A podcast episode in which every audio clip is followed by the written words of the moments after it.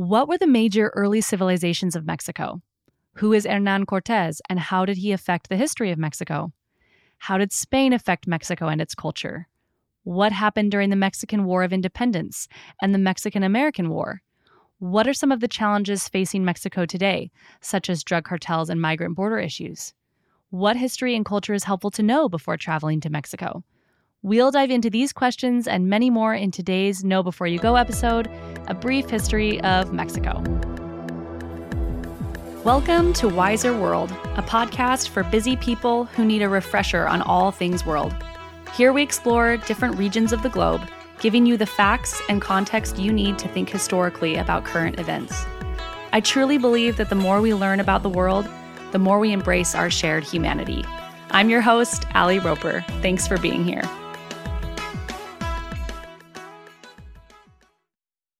Hello, I am so excited about this episode. I have a deep love for Mexico. I've been many times, and I hope I can do my Mexican friends proud today as we talk about their beautiful country's complex history. This is a really multifaceted country, and so I hope I can do it justice. A quick announcement before we dive in I'm taking my summer break for the month of July, so no new episodes will be coming out in July. I'll be back in August with episodes on Israel that I have been working on for a very long time and am stoked to share. For those of you who support the Patreon, Patreon will just be paused for the month of July, so you won't be charged. You don't have to do anything. It will re up again in August. And thank you again for all those who signed up for the Patreon. I so appreciate you.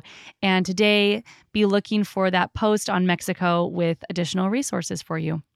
Also, a heads up before we talk about Mexico, I do talk about the drug trade and drugs in this episode. So if you got little ears around, just keep that in mind.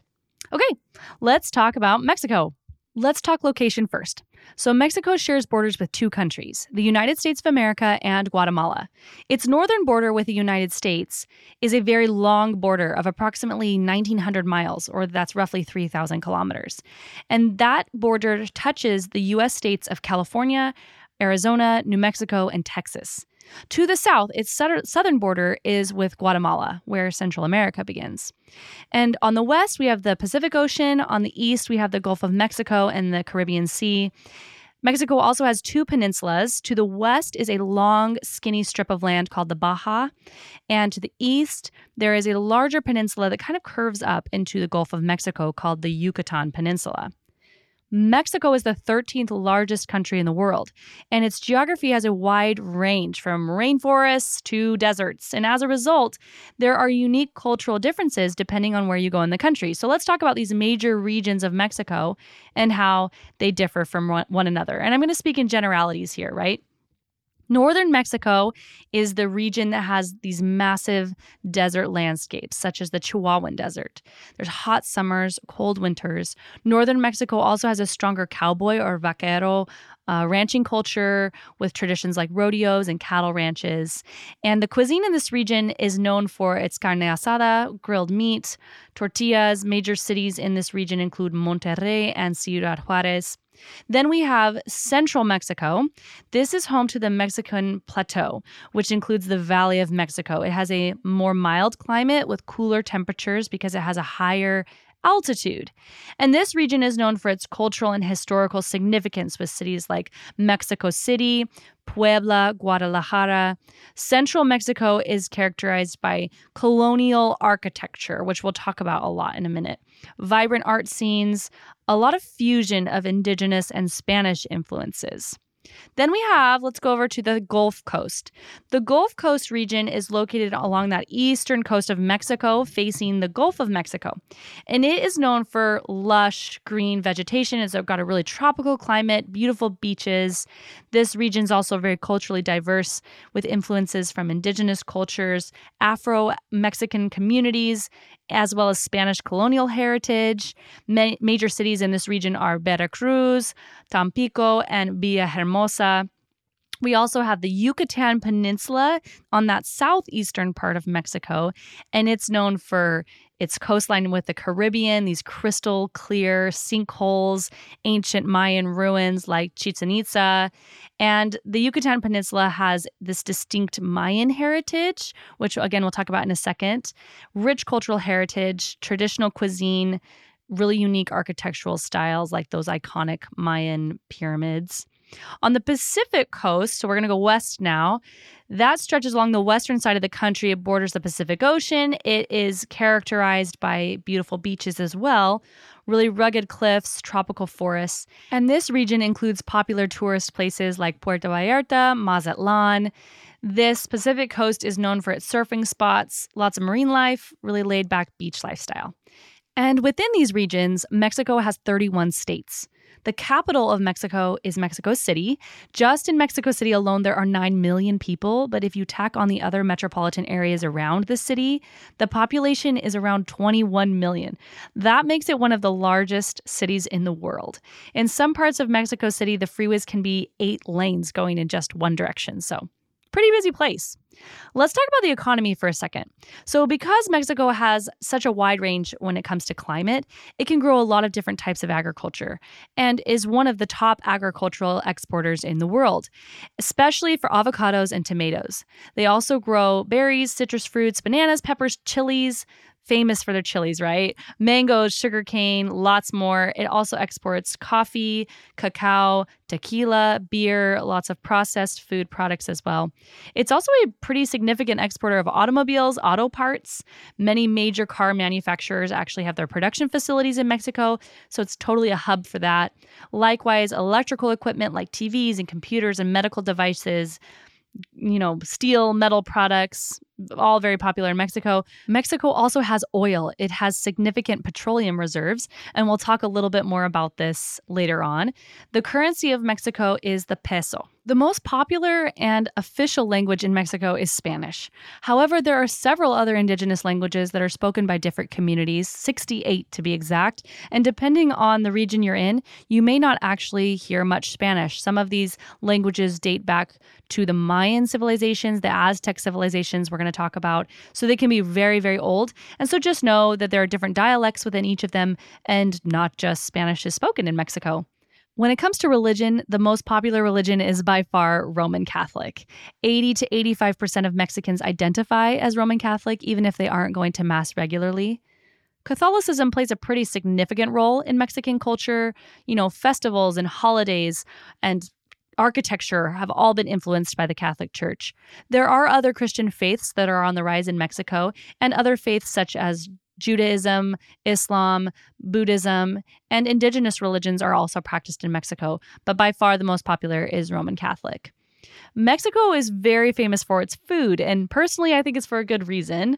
Mexican food can be very simple or very complex, but it's always seasoned well, which is why many people travel to Mexico to study food. It is so hard to pick what food to share on here, but here are some of the most popular foods that have come out of Mexico. We've got tacos. Tacos are a quintessential Mexican dish. There's flat, thin tortillas, usually made of corn or flour, filled with different ingredients like grilled meat, carne asada, marinated pork, al pastor, or you can do seasoned shredded chicken, tinga, or pork, uh, carnitas. Tacos are typically topped with salsa, onions, cilantro, and lime. Guacamole is a really popular Mexican dish made of mashed avocados and additional seasoning. We've also got enchiladas. These are tortillas filled with a variety of ingredients like meat, cheese, beans, and vegetables, rolled up and then topped with a chili based sauce. We've also got chiles rellenos. These are large chili peppers, typically poblano te- peppers, and they're stuffed with cheese and meat. And usually they're coated in an egg batter and then they're fried until crispy and served with salsa. Tamales are a traditional Mexican dish made from masa, which is a dough made from corn. It's filled with a variety of fillings like meat, cheese, vegetables, and this mixture is wrapped in a corn husk and steamed. And tamales are very difficult and involved to make, and so they're often enjoyed during festive occasions. We've got salsas, all different types of salsas ranging from really mild to very, very hot, made with tomatoes, chilies, onions, and herbs great sauces. Additionally, we've got something called mole. This is a rich and complex sauce made with chili peppers, spices, nuts, seeds, and chocolate. And this sauce is often served over meats such as chicken or pork. And if you haven't tried mole, it's really a distinctive taste. We've got pozole. This is also a traditional Mexican soup, and it's made with hominy, which are these large corn kernels, meat, usually pork, and it's seasoned with chili peppers, garlic, and other spices, and usually garnished with lettuce and radishes and onions and limes. And it's just this really delicious soup. Also, last but not least, we got churros, right? Fried dough, typically sprinkled with sugar and cinnamon, and often served with a side of hot chocolate for dipping, just like in Spain, if you listen to my Spain episode. Okay, now I'm really hungry, but I just have to say how grateful I am to many Mexicans for sharing their food with us because I personally love it. And I think the world has really benefited from Mexican food. Okay, let's talk about distinctive traditions and festivals. What makes Mexican culture unique? Well, every region and family is unique, obviously, but there are some things that are classically Mexican, like family values. Mexicans often have really strong family ties with extended family members and often live in large family units with their grandparents or nearby their aunts and uncles. Respect for your elders is really important, and being polite and having good manners with elders is part of that. Because of this, weddings and birthdays and holidays are a big deal for families. And Mexicans have many holidays, but some of the biggest are Day of the Dead or Dia de los Muertos. This is celebrated in the beginning of November, and it's a colorful and festive holiday that honors deceased loved ones. So, families often create altars that are covered with photos and candles and flowers and favorite foods and drinks of people in their families who have died. And it's a time of remembrance and storytelling and celebrating the continuation of life. Next, we have Independence Day. This is celebrated on September 16th, and it commemorates Mexico's independence from Spain and usually involves fireworks and parades and music and traditional food and drinks. At Christmas time, many Mexicans celebrate Las Posadas, which is a Christmas tradition celebrated from December 16th to the 24th, and it reenacts Mary and Joseph's search for a place to stay in Bethlehem. There are processions and caroling, and the reenactment of the nativity scene takes place with people going from house to house seeking shelter and often ends in a festive gathering. I could go on and on about festivals and holidays in Mexico, but I'm going to just do one more, and that is Semana Santa, which is Holy Week. This is the week leading up to Easter. It's usually observed with religious processions, reenactments of biblical events, and really elaborate street decorations. And it's a time of reflection and religious devotion for many Mexicans. There are, again, many, many more festivals and holidays. So I hope you look some up. Also, on the culture topic, we've got mariachi music. This is traditional Mexican music, usually with a band of trumpets, guitars, violins, and it's usually associated with celebrations and cultural events. Mexicans in general are viewed as very lively people. They are often known for a good sense of humor, love to laugh, make fun of each other, and finding goodness in really tough situations. They're warm, warm people. When it comes to punctuality, it's really valued in a business setting in Mexico, but social events operate on a really relaxed timeline. So if you're invited to a Mexican home for dinner, it's not unheard of to arrive like 30 minutes late. There have also been so many amazing thinkers and artists to come out of Mexico, but I'm only going to talk about three. We got Frida Kahlo and Diego Rivera. They were arguably the most well known artists. Frida's very iconic. She has those autobiographical paintings that showcase her really notable unibrow, and that made her famous all over the world. She really challenged some parts of Mexican culture. And Diego Rivera, who actually was married to her for some time, was a famous muralist and painter. And Mexican art is known for being very vibrant. He's really known for these huge public murals that depicted Mexican history and social issues and indigenous culture. So, those are the two really popular artists eh, from Mexico. We also have Octavio Paz. He was a Mexican writer, a poet, a diplomat, one of the most influential intellectuals to come out of Mexico as well. The most popular sport in Mexico is football otherwise known as soccer. It has a professional league that is one of the strongest in the Americas, and Mexicans also like boxing, baseball, and lucha libre, which is like pro wrestling. Before we get into the history, let's talk a little bit about tourism. Traveling to Mexico can be a complicated topic since immigration into the United States and drug related crime are pretty thorny issues we'll talk about a little bit in this episode. But tourism plays a significant role in Mexico's economy, especially in areas like Cancun, Cabo, Riviera Maya, Puerto Vallarta, areas that have historical sites. Parts of Mexico are generally safe to travel to, but there are certain regions that are on the U.S. travel advisory because of higher crime rates. So, staying informed before you travel to Mexico is a good idea. Generally, the northern border states, again, those ones that border the U.S., have experienced higher drug related violence and organized crime than in some other areas of Mexico. The states of Michoacan, Sinaloa, and Guerrero also have higher violence. But personally, and this is just my take, I feel I feel kind of bad for these states because there are plenty of cities within those states that are safer to travel to, but the whole state gets a bad rap because of these cities. Ciudad Juarez, which is located right on the border with the US, has had a history of drug-related violence is not recommended for travel. Ultimately, I think it's just a good idea to look up where you want to go to, read a variety of articles and opinions about it Anytime I have traveled to Mexico, I've had a really wonderful experience. But just like anywhere, it's really a good idea to be aware and careful before traveling there. And there's also parts of Mexico where the water is not safe to drink for outsiders. So just be aware of that in general. Okay, let's talk about the history of Mexico. It's not known who exactly were the first people to live in Mexico or where they came from. There are many theories, but we do know that Mexico was home to several massive civilizations over the years. Around 2000 BC, agricultural practices began to develop in several parts of Mexico. People started cultivating crops like corn, beans, squash, chili peppers, and civilizations began to form that developed into complex societies. But by 1500 BC, the Olmec civilization emerged along that Gulf coast of Mexico, and the Olmecs were considered one of the earliest advanced civilizations in Mesoamerica. They constructed these really impressive ceremonial centers centers that have these large stone platforms and pyramids and these colossal stone heads. They traded a lot. When they declined, other cultures emerged, like the Zapotec civilization in the Oaxaca region with their pyramids and palaces and ball courts. We also have the Maya civilization. It began to grow in Mexico, Guatemala, Belize, parts of Honduras, and El Salvador.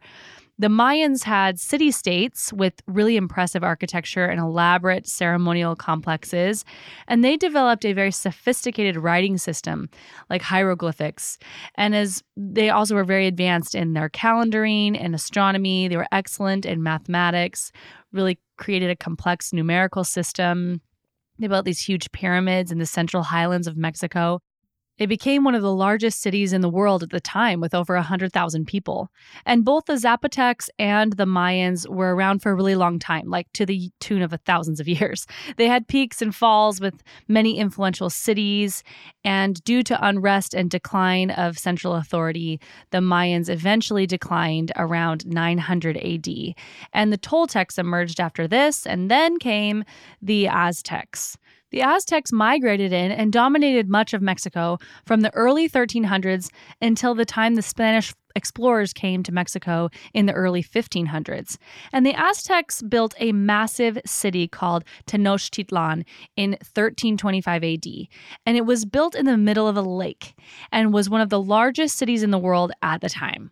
It was connected to the mainland from by canals that were super impressive, and Mexico City today sits on top of this ancient city of Tenochtitlan. And the Aztecs became the most powerful city state around. Through alliances and military conquests, they really dominated for a long time. They also practiced human sacrifice. The Aztecs believed that offering human blood to their gods was essential for the world to continue on. And so they would take people, in particular prisoners of war, that they choose as sacrificial victims. And then they had these rituals that would take place on top of pyramids, and the heart of the victim would be removed. So, pretty gory stuff. They also had a highly accurate calendar system and were one of the first civilizations to grow and eat chocolate. In the late 1400s, that began what's often known as the age of exploration, when European nations began exploring different areas of the world and subsequently colonizing these regions and using these resources to grow super vast empires, right? In 1519, the Spanish conquistador Hernan Cortez arrived in Mexico. I took an entire class in college on this time period in history, so it almost feels like a sin to only spend a minute on what happened here because it's very complex. But here's a little overview of what happened. The Aztec the Aztec people had enemies, and Cortez took advantage of that. He recognized the rivalries and formed alliances with some of those groups, which gave him military support and information about the weaknesses of the Aztecs. And he and his army marched to Tenochtitlan which at the time was ruled by Emperor Moctezuma II.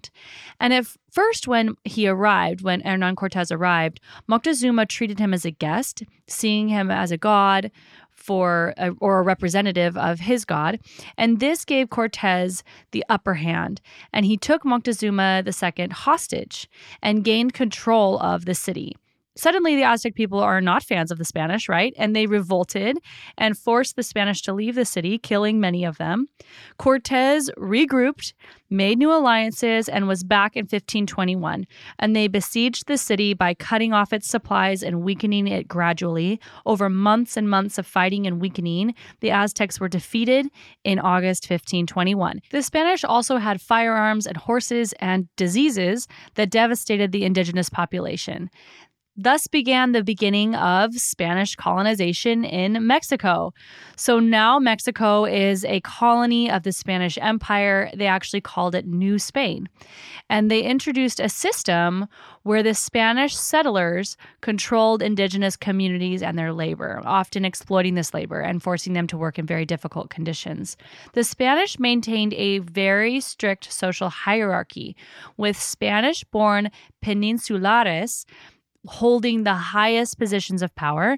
And then underneath them were followed the criollos, which were the people of Spanish descent that were born in the Americas. And then below them were mestizos, which were mixed Spanish and indigenous heritage. And then below that, were indigenous populations. So, very strict social hierarchy, definitely in favor of Spanish blood. If you're full blown Spanish, you're going to be treated better. They introduced Christianity as well, hence why Mexico is mostly Catholic today. Spanish missionaries worked to establish missions throughout Mexico, making cathedrals and churches in the Spanish architectural style. And over time, a blending of indigenous and Spanish cultures formed when it came to language, religion, art, music, customs, culture. And the distinct Mexican culture of today really is evidence of that. The Spanish also mined silver mines, which made the Spanish Empire rich for a period of time time. If you're interested in knowing how all of this changed life in Spain, you can listen to my Know Before You Go episode on Spain. It's episode 27. You can kind of see the other side of the coin. The economy of Mexico grew enormously during this time. Spain made a lot of changes to trade, taxation, administrative structures. But by the late 18 or late 1700s, the Enlightenment ideas from Europe and the United States Revolution began influencing people in Mexico, and thinkers and scholars began to question more Spanish colonial rule, wanted more independence. Mexicans began to have a stronger sense of identity, you know, wanting more rights, equality, and liberty against this really rigid hierarchical system. And in the early 1800s, more and more movements began against Spanish rule, many actually by Catholic priests. And in 1810, Miguel Hidalgo, a Catholic priest, issued what's called the Grito de Dolores. It's like a Mexican battle cry, essentially, calling for the end of Spanish rule, and thus began the Mexican War of Independence. Hidalgo was executed in 1811, and Morelos took over as a leader, drew up insurgent forces to capture cities. And then there was a Spanish military officer who actually switched sides and joined the independence movement, helped unite everyone together.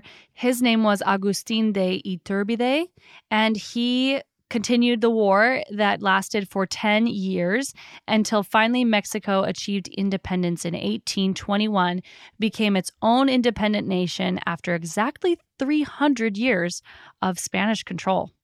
Within a few years, Mexico transitioned into a federal republic with the hopes of democracy. The Constitution of 1824 was enacted, which created a federal system with a central government and individual states. At the time, Mexico was much, much bigger than it is now. It was all of present day Mexico, but also had parts of modern day California, Texas, New Mexico, Arizona, Nevada, Utah, parts of Colorado, and Wyoming. Those are US states. It also went down into some of Central America and part of the Caribbean, like Cuba, Puerto Rico, Dominican Republic, Belize. And there was a lot of political instability during this time, with struggles for who would be in power and how Mexico would be led. It was not a smooth transition. There were disagreements between if there should be a strong central government or if individual states should have more autonomy and freedom. If you've been listening to my podcast at all, you know these issues really have been going on forever. Issues between the central government and states and how things should be run. They're really the bread and butter of world history. Now, some of the states launched into rebellion against the way that they were being governed by the central government. And one, of, one state in particular was the state of Texas. It declared independence from Mexico in 1836 and said it was an independent Republic of Texas. Now, Mexico refused to recognize this, just saw Texas as the rebellious bunch up north, and Texas did have issues with forming a stable government and defending its borders. In 1845, the U.S. decided it wanted to annex Texas, or basically take Texas in as part of the United States. And in December of 1845, Texas was officially admitted as the 28th state of the United States. But Mexico's like, no, no, Texas is still ours. We've been having border disputes for nearly 10 years with Texas. So now the U.S. and Mexico are tense, and the Mexican American War happens from 1846 to 1848. U.S. forces captured a lot of territory in northern Mexico during this war, and finally invaded into Mexico City, which finally ended the war. The Mexican American War ended with the signing of the Treaty of Guadalupe Hidalgo on February 2, 1848. And under this treaty, Mexico recognized the annexation of Texas and ceded a huge territory to the United States that includes present day California, New Mexico, Arizona, Nevada, Utah, parts of Colorado, and Wyoming. In return, the U.S. agreed to pay Mexico $15 million and take on some of Mexico's debts. The war really strained relations between Mexico and the United States. Mexico lost a ton of territory with this war, and it led to lingering animosity and kind of shaped the perception of the United States as an imperial power in the eyes of many Mexicans. Mexico faced economic difficulties during this time, really high levels of debt, a struggling agricultural sector. Political instability was rampant. There were lots of coups and uprisings and changes in government presidents rose and fell. There were authoritarian leaders. Politics were really difficult and inconsistent during this time. From the 1850s to 1870s, it also underwent a, a, series of social and political reforms known as La Reforma, and this was led by politicians like Benito Juarez. These reforms were aimed to weaken the power of the Catholic Church, which was still very powerful, also establish secular governments, uh, implement land reforms, promote education and civil liberties. Weirdly enough, in 1862, French forces invaded Mexico, wanting to establish a French controlled empire. I did not actually know that. I don't think I was taught that in school. The French installed Maximilian I of Austria as Emperor of Mexico in 1864. However, Mexicans resisted. Again, figures like Benito Juarez were part of this, and the French occupation was ultimately defeated and Maximilian was executed. And this led to the restoration of the Mexican Republic. Porfirio Diaz, a general, came to power in 1876 and ruled Mexico for nearly 30 years until 1911. So, not exactly a democracy at this point, right? If he's ruling Mexico for 30 years. He was known for maintaining control through the military, censoring, and suppressing opposition. Geez, you know, we've studied a lot of countries now, and it seems like this is a major theme. Censorship, suppression of opposition to the government, definitely a theme in world history in almost every single country, and something to watch out for in whatever country you live in. Anyway, this period is known as the Porfiriato, and it had a lot of economic developments. Mexico modernized a lot. Mines, railroads grew, benefited the upper class quite a bit, and there was a widening gap between the rich and the poor. And as the vast majority of the population were experiencing poverty and very poor working conditions, Mexico had a lot of discontent during this time. Rebellions against Diaz's dictatorship began happening as people were really sick of of the political repression, and thus began what's called the Mexican Revolution. It began in 1910 and lasted about 10 years. It was a period of intense social upheaval. The revolutionaries had a lot of fish to fry, but their biggest one was on land reforms. Over time, these large estates were eventually redistributed to peasants and indigenous communities. And workers' rights and creating a more democratic government were also top of mind people like Francisco Madero, Emiliano Zapata, and Pancho Villa were key revolutionary leaders. During this time of the revolution, there were a lot of different groups and people with different ideas on how Mexico should be governed, and they fought amongst themselves. It was, in many senses, like a civil war, with some groups taking over power for some time and groups fighting amongst each other. Eventually, the revolution resulted in Diaz being overthrown and the drafting of a new constitution in 1917 that is still around today. This was under President Carranza. And this constitution recognized the rights of indigenous communities, sought to protect their land, their language, and cultural heritage. It also emphasized principles of equality, land redistribution. This constitution is still in effect today, like I said. And in the time following the revolution, the goal really was to stabilize Mexico. It had been through a lot, rebuild the economy after this painful revolution. And leaders began to emphasize more education, promoting literacy, and teaching culture in school, help, helping Mexico to create a national identity. Since then, Mexico has had a federal presidential representative democratic republic. Basically, it's a democratic republic with a president. If you want to learn more about the government systems, you can listen to episode 26. Mexico has an executive branch. The president of Mexico serves as the head of state. This president is elected through popular vote and serves for six years. Though I will say, in the early days, many presidents didn't last more than two years. It was very unsteady times. Mexico also has a legislative branch with two chambers of Congress and a judicial branch that's separate from the legislative branches that make laws. Mexico has a lot of political parties. Many of the parties around today formed in the 1920s and 30s during this time I was talking about of trying to stabilize Mexico. One of these parties was what is now known today as the PRI, and this party was the major dominant political party in Mexico for 71 years, from 1929 to 2000. And during this time, when the PRI was the dominant political party, some major things happened in Mexico. So let's talk about them. First, in 1938, President Cardenas nationalized Mexico's oil industry. This basically means that they kicked out all foreign oil companies because there were disputes between international oil companies and Mexican workers. Mexico then established a state owned oil company called Pemex. This was a very popular move in Mexico, but was not seen happily by outsiders. Many US and British companies boycotted Mexican products for a time. Pemex had a monopoly over the oil industry in Mexico for 70 years.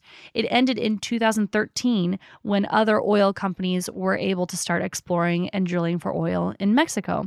In fact, you'll still see Pemex all over Mexico. In the 1950s, there was also a movement to push for women's suffrage and women's education. And in 1953, women gained the right to vote in national elections. The 1950s and 60s were also times when Mexico's government started pushing for Mexico to produce more of its own goods instead of relying on imported goods, and there was a lot of industrial growth in Mexico. The PRI, again, that dominant political party, also started getting some heat with allegations of corruption. In the late 1960s, students began demanding more political openness and democracy. There was a massive protest in Tlatelolco Square on October 2nd, 1968, and the government cracked down to suppress it, and hundreds of demonstrators were killed or went missing. If you've listened to my episodes on China or Iran, you can tell this is right in line with some of the government crackdowns on protests in those countries as well super tragic. By the 1980s, oil prices fell, which led to a severe economic crisis in Mexico. Inflation was sky high, and Mexico had a lot of debt, so they had to recon- restructure a lot of their economy. However, it also led to a transition to more democracy and political reforms, and the PRI, that had been dominant for so long, started to have opposition candidates that got more traction. During the 1980s and 1990s, drug cartels started to grow in Mexico. Now, there are a lot of reasons why Mexico has sadly become a hotspot for drug cartels, and there's no way I could cover it all here. But essentially, Mexico is in a strategic location. It's right between the United States, which is one of the largest markets for illicit drugs, and South America, where many countries have a great climate for growing drugs. So, Mexico itself also has areas where drugs like marijuana and poppy, which is used for heroin, can be grown. And in the 1980s, the Guadalajara cartel, one of the first major Mexican drug cartels, was founded involved in marijuana and heroin trafficking, later diversified into cocaine, worked with the Colombian cartels. In the 1990s, the Guadalajara cartel splintered into several smaller groups, including the Sinaloa cartel, the Tijuana cartel, the Juarez cartel. The Sinaloa cartel was led by El Chapo, became one of the most powerful and notorious drug trafficking organizations in the world. In 1994, Mexico, the United States, and Canada signed what's called NAFTA, the North American Free Trade Agreement. This was aimed to create kind of a trilateral trade bloc. The idea was to encourage more trade between these three nations, make for lower tariffs between them. However, the same exact year, a sudden devaluation of the peso led to a severe economic crisis, and it took years and years to overcome the effects of it. The drug cartels took advantage of the limited job opportunities in Mexico at the time, made an attractive option for some people. And during the 1990s, also, the Colombian cartels started to collapse, which gave the Mexican cartels the opportunity to take over some of the drug trafficking routes. And we'll talk more about them in a minute. Also, during this time, the late 1990s, the PRI is getting pushback.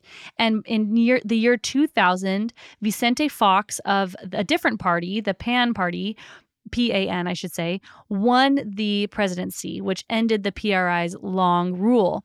And Fox promised all kinds of reforms, like working to end corruption, improve the economy, but his administration faced numerous challenges and lots of issues with drug related violence.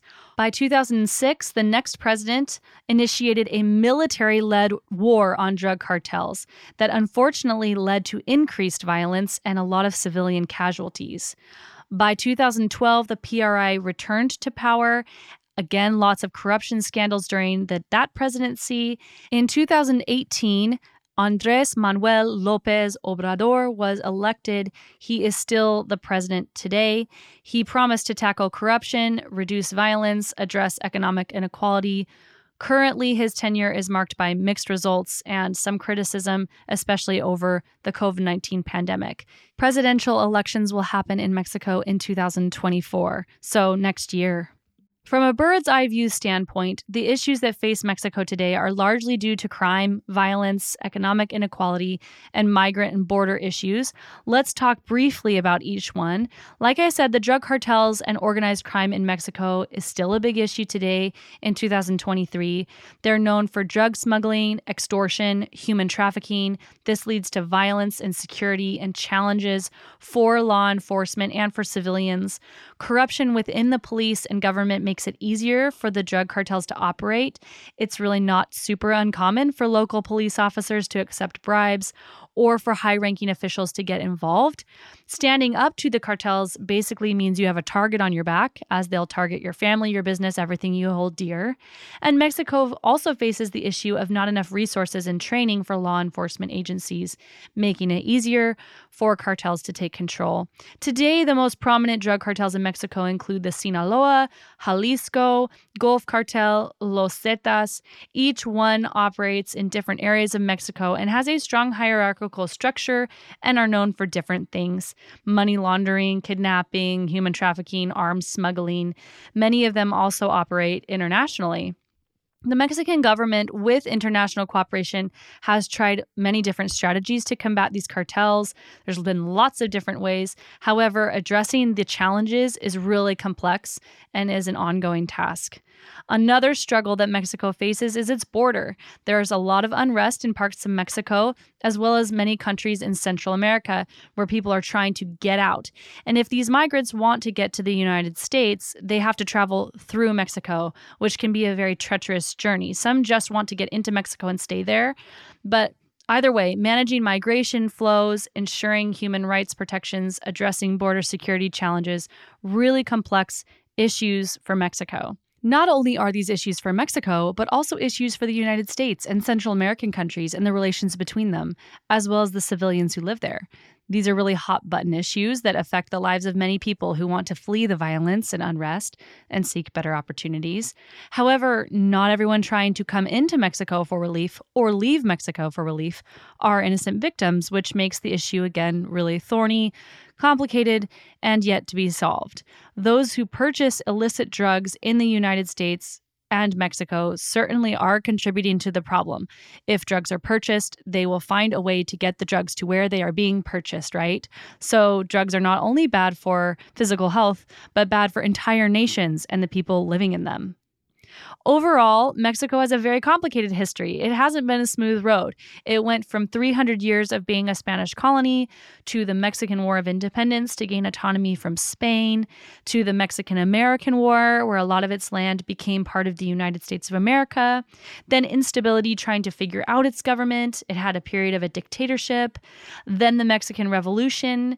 Then it became a republic, had a constitution followed by many years of unsteady times, good times, economic growth, economic challenges, modernization, having a dominant party for 70 years, struggling with crime related issues due to the rise of drug cartels. And during this time, Mexicans have been very resilient.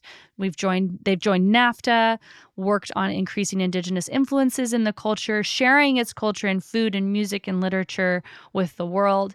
It has this variety of different climates and regions with unique cultures and histories, and I have read many books on Mexico over the years and will be sharing some of them with my Patreon community. I hope this episode has given us some good food for thought. Even more, I hope something sparked your interest and that you go digging a little to research for yourself, learn more about it. It's a beautiful, complicated, multifaceted place. Lots of challenges, lots of growth. Also has a lot to offer. And that's all for today. I will be back in August. And in the meantime, let's go make the world a little wiser.